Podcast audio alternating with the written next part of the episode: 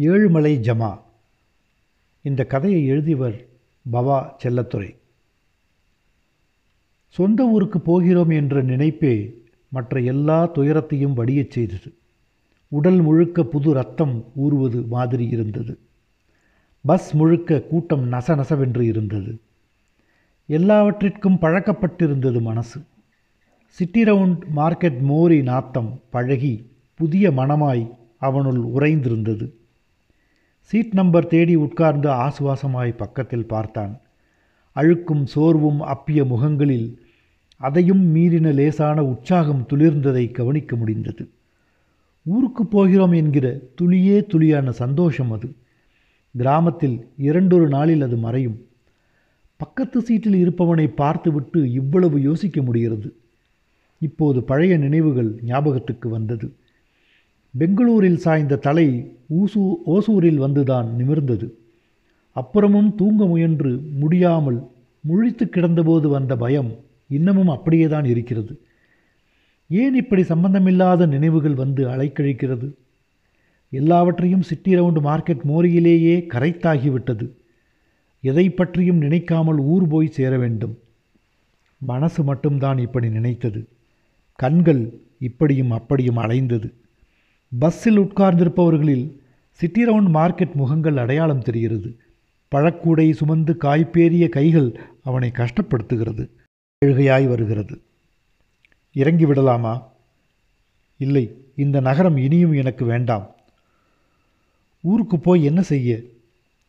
குடும்பத்தோட குளத்தில் விழுந்து மாஞ்சாலும் சரி இங்கே வேணாம். கம்பியில் தலை சாய்ந்து கண்களை இறுக்கமாக மூடிக்கொண்டான். எதற்கோ காத்திருந்தது போல எது ஞாபகம் வரக்கூடாதோ அதெல்லாம் பீத்து கொண்டு வந்தது. ஏழுமலை கூத்தாடும்போது தான் இந்த ஜிட்டு தளப்பு எல்லாம். கூட தூக்குறப்போ வேணாம். கிராப்பு வெட்டிக்கோடா. சொல்கிறவனுக்கு இவன் மகன் வயசு இருக்கும். இங்கு எல்லாருமே போடா வாடாதான். எத்தனை வயசுக்காரனையும் இப்படி சொல்ல சிட்டி ரவுண்டு மார்க்கெட் சீனியாரிட்டி தைரியம் கொடுத்திருந்தது. யாரும் எதையும் பேச முடியாது. மரியாதைக்கெல்லாம் ஆசைப்பட்டா எவன் கை வேணும்னாலும் நீளும். கைகள் ஊர் வாரியா ஜில்லா வாரியா ஜாதி வாரியா பிரியும். எந்த நேரமாயிருந்தாலும் கூடையை இறக்கி வைத்துவிட்டு ஆட வேண்டும். பாதங்களில் சலங்கைகளின் சப்தம் எழ சுற்றி ஆடின ஊர் ஞாபகம் மனசில் முட்ட மார்க்கெட் கொய்யா இலையும் சப்போட்டா இலையும் காலில் மிதிவிடும். மார்க்கெட்டில் பல உருவங்கள் நின்று பார்க்கும். லூசு என்ற புரிதல் பல முகங்களில் எதிரொலிக்கும். அதெல்லாம் தான் அவனுக்கு மரண அடிகள். வேட்டை நாய் மாதிரி துரத்தி துரத்தி குதறியது. தப்பிக்க எங்கும் ஓடிப்போக முடியவில்லை. சுற்றி சுற்றி சிட்டி ரவுண்டு மார்க்கெட்டுக்குள்ளேயே வாழ்க்கை அவனை இயக்கிக் கொண்டிருந்தது. மீறியாகிவிட்டது இதுவரை இவன் மென்னியை பிடித்து கொண்டிருந்த வாழ்வின் கழகத்தை திருப்பி இறுக்கியாகிவிட்டது இனி ஊர் போய்விட வேண்டும். கொஞ்சம் கொஞ்சமாய் வெளியாக இந்த எண்ணம் உருக்கொண்டது. ஊர்தான் இவனை நெட்டி தள்ளி கண்டோன்மெண்ட் நெரிசலில் தள்ளியது என்பதெல்லாம் இதுவரை இருந்த வெறியில் ஞாபகம் வரவில்லை. ஆனால் இந்த பஸ் பயணம் இப்போதே அதை கொண்டு வந்து ரப்பர் பந்து மாதிரி மனசில் மோதுகிறது. சுற்றுப்பக்கம் இருபது மைலுக்கு இருபது மைல் ஏழுமலை ஜமாதான். பாக்கு வைக்கும்போதே கிராமங்களுக்குள் போட்டி கிளம்பும். அத்தனை மவுஸ் இருந்தது ஏழுமலை ஜமாவின் சலங்கை சத்தத்திற்கு. கிராமங்களுக்கு பெரும்பாலும் நடந்தே புறப்படுவார்கள். அது ஒரு மாதிரியான போதை. வழி நெடுக பேசிக்கொண்டே போவது. சாராயம் விற்கிற புதரை நோக்கி கால்கள் தானாக அடையும். ஒரு மாதிரியான பக்தியோடு யாருக்கும் அதிகமாகி விடாமல் மருந்து மாதிரி குடிப்பார்கள். அப்புறம் பேச்சு நின்றுவிடும். பாட்டு பாட்டுதான் வழிநெடுக பாட்டின் சத்தமும் லயமும் இந்த பிறவிக்கான முழு சந்தோஷத்தையும் இம்மி இம்மியாக அனுபவிக்கிற மாதிரி மற்றவர்களை பொறாமைப்படுத்தும் அடர்த்தியான அந்த ராத்திரிகளின் நினைவுகள்தான் இவனை பஸ் ஏற்றி விட்டிருக்கிறது. விடிய விடிய கூத்து நடக்கும். மறக்க முடியாத கதைகள். கூத்து முடிய காலை பத்து பதினொன்று கூட ஆகும். வேஷம் கலைக்காமலே கூட படுதாவுக்கு பின்னால் சாராயம் குடிப்பார்கள். புதுசாய் பார்ப்பவர்களுக்கு ஆச்சரியமாய் இருக்கும் பீமன் தர்மர் துரியோதனன் கர்ணன் என்று ஆளாளுக்கு ஒரு டம்ளரை உள்ளே இறக்குவார்கள். அநேகமாக பல ஊர்களில் ஏழுமலையை விட்டுவிட்டு ஜமா ஊர் திரும்பும்.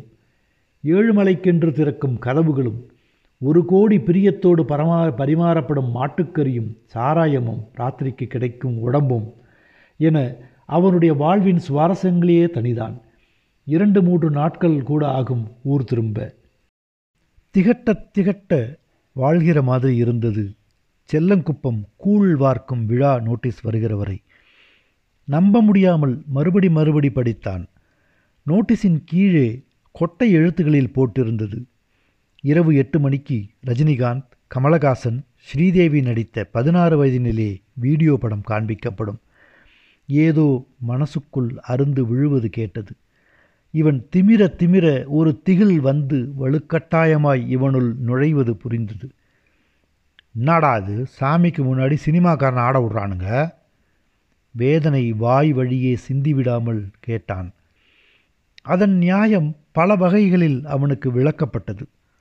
உங்களுக்குன்னா ரெண்டாயிரம் மூவாயிரம் ஆகும்? இது முந்நூறு நானூறில் எல்லாம் முடிஞ்சிடும். மழை மாறி இல்லாத இந்த நேரத்தில் ஜனங்க கையில் காசு இல்லைன்னா போதும் போதும் நிறுத்திக்கங்க. தாங்க முடியவில்லை அவனுக்கு. எல்லோருக்கும் முன்னால் ஆத்திரம் சிதறியது.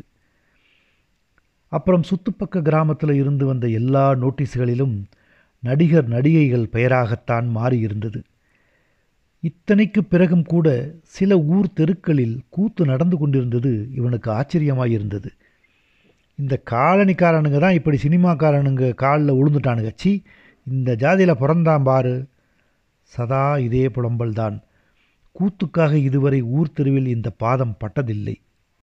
கரும்பு வெட்ட சூளை போட ரிக்ஷா ஓட்ட என்று தர்மரையும் பீமனையும் பாஞ்சாலியையும் வாழ்க்கை பிரித்து அனுப்பியது இவன்தான் பிடிவாதமாய் எதிர்த்து நின்றான். எந்த பிடிவாதமும் ஒரு மாசத்துக்கு கூட தாக்கு பிடிக்கவில்லை. ஊருக்கு செல்ல வெட்கப்பட்டு கொண்டு நடுராத்திரியில் பெங்களூருக்கு பஸ் ஏறினான். போதும் போதும் என்னை நெரிக்காதே என்று ஏதோ எதிரில் நின்ற பிசாசிடம் கெஞ்சுவது மாதிரிதான் சிட்டி ரவுண்டு மார்க்கெட்டில் இருந்து இதோ இப்போது தப்பியது. தெருவில் நடக்கிற போது ஒன்றிரண்டு வீட்டு அறிக்கையின் விளக்குகள் விழித்திருப்பது தெரிந்தது. நடை தானாகவே சத்தத்தை குறைத்து கொண்டது. இவனுக்கு இவ்வளவு அந்நியமாகிவிட்ட ஊரை பார்க்க பார்க்க கோபமாய் வந்தது. சத்தம் போடாமல் வள்ளியை எழுப்பினான். இரண்டு பேருக்குமே பேச ஏதுமற்று போனது. விரித்திருந்த பாயில் படுத்து அவள் பழைய புடவையை போர்த்தி கொண்டான். அவள் இவனை போர்த்தி கொண்டாள். மத்தியானத்துக்கு மேல் இவன் வந்திருப்பது ஊருக்கு தெரிந்தது. ஒவ்வொரு கூரையிலும் கேள்விகள் முளைத்தது. இதுக்கு பயந்துதான் பெங்களூருக்கு ஓடினது. மீண்டும் அதே கேள்விகள். எப்படி ஏழுமலை வந்தாப்ல இப்படித்தான் துவங்கின அவை. அப்புறம் அவை காயத்தில் குத்துகிற கோணி ஊசிகளாய் மாறும் மாறின. சித்தப்பிரமை பிடித்தவன் மாதிரி எல்லோருக்கும் ஒரே பதில் சொன்னான். அப்புறம் என்ன பண்ண போற? யார் மூலமோ வாழ்வு அவனை கேட்கிற அழுத்தமான கேள்வி இது. முடியவில்லை. இதற்கு பதில் இல்லாமலே பெங்களூரை விட்டு புறப்பட்டிருக்கிறான். இருட்டினதுக்கப்புறம் ஜமா ஆட்கள் விஷயம் கேள்விப்பட்டு வந்தார்கள். அதே மரியாதை இருந்தது ஒவ்வொரு முகத்திலும். கரும்பு வெட்ட கூப்பிட்டார்கள். சந்தையில் மாட்டுத்தரவு செய்வது கௌரவமான தொழில் என்றார்கள். எதையும் கேட்கிற மாதிரி இல்லை மனசு. எவனுக்கும் கூத்த போடலாம் வாத்தியாரேன்னு சொல்கிற தைரியம் வரலையே என்று குச்சியால் தரையை கிளறி கொண்டிருந்தான். எல்லாரும் போன பிறகு மனசு கனத்திருந்தது எதுக்கோ ஏங்கியது. வாடகைக்கு சைக்கிள் பேசி எடுத்துக்கொண்டு வேளானந்தலை நோக்கி மிதித்தான். பிரிட்ஜை தாண்டுகிற போது ஆசை வந்தது. பாடி பார்க்கலாமா? முடியவில்லை. திட்டு திட்டாய் மனதில் உரைத்திருந்து உறைந்திருந்த இரத்தக் கரைகளில் பாட்டும் சந்தோஷமும் ஒட்டி கிடந்தன. பாட்டுக்கு ஏதோ ஒன்று முட்டித் தள்ளுவதும் பின்பு அதுவே கையை பிடித்து கொள்வதுமாய் அவஸ்தைப்பட்டான். மொத்தமாய் நாலு டம்ளர் குடித்து பச்சை மிளகா அதிகமாக போடச் சொல்லி மொச்சையை கையில் வாங்கி சைக்கிள் மிதிச்சப்போ நிதானம் இழக்க ஆரம்பித்தான். இன்னைக்கு மத்தியானம் கண்ணுச்சாமி காட்டின கோணாலூர் கூழ் ஊத்துற நோட்டீஸ் ஞாபகம் வந்தது. அம்மன் கோயில் கிழக்காலே கலர் படமாம்.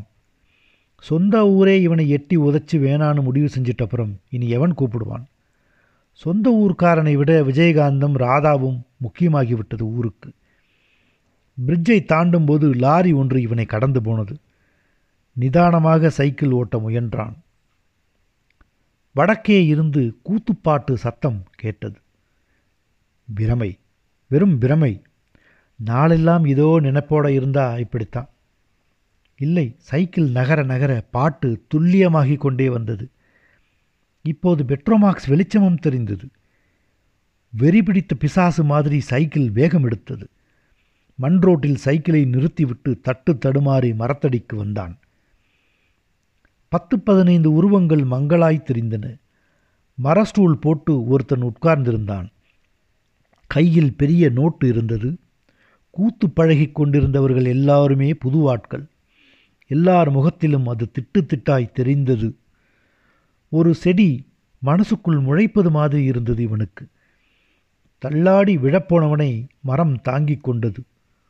கூர்ந்து அந்த கால்களை பார்த்தான். சரியில்லை.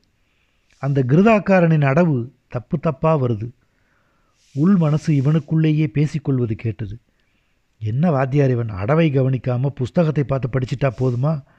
அடவு தாண்டா உசுறு ஆட்டத்துக்கு. கிருதாக்காரன் தொடர்ந்து தப்பு பண்ணிக்கொண்டே இருந்தான். ஏதோ உள்ளிருந்து கிளம்ப தகிதோம் தகிதோம் என அந்த வட்டத்துக்குள் போய் வன்முறையாளனைப் போல குதித்தான். அவசரமாய் ஒருவன் பெட்ரோமாக்ஸ் விளக்கை நகர்த்தி கொண்டான். அவனுக்குள் இருந்த பெரி வெறி பிடித்த பேய் விடாமல் ஆடியது. மடேரென கீழே விழுந்தபோது இரண்டொருவர் அதிர்ந்தனர். பெட்ரோமாக்ஸ் வெளிச்சத்தில் ஒரு கை மூக்கில் கை வைத்து பார்த்தது. மூச்சு இருக்கு போத போல் இருக்கு. வாத்தியார் நிதானமாய் எழுந்து வந்தார். முகத்தை திருப்பி வெளிச்சத்தில் பார்த்தார். நம்ம கோணலூர் ஏழுமலை? எல்லோரும் வாத்தியாரையே பார்த்திருந்தார்கள். யாருமே எதிர்பார்க்காமல் அவர் கால்களை தொட்டு கும்பிட்டுவிட்டு தண்ணி கொண்டாடா என்ற சத்தத்திற்கு பல கால்கள் ஓடின. அந்த வார்த்தைகளில் அவ்வளவு பிரியமும் ஏதோ நம்பிக்கையும் இருந்தது.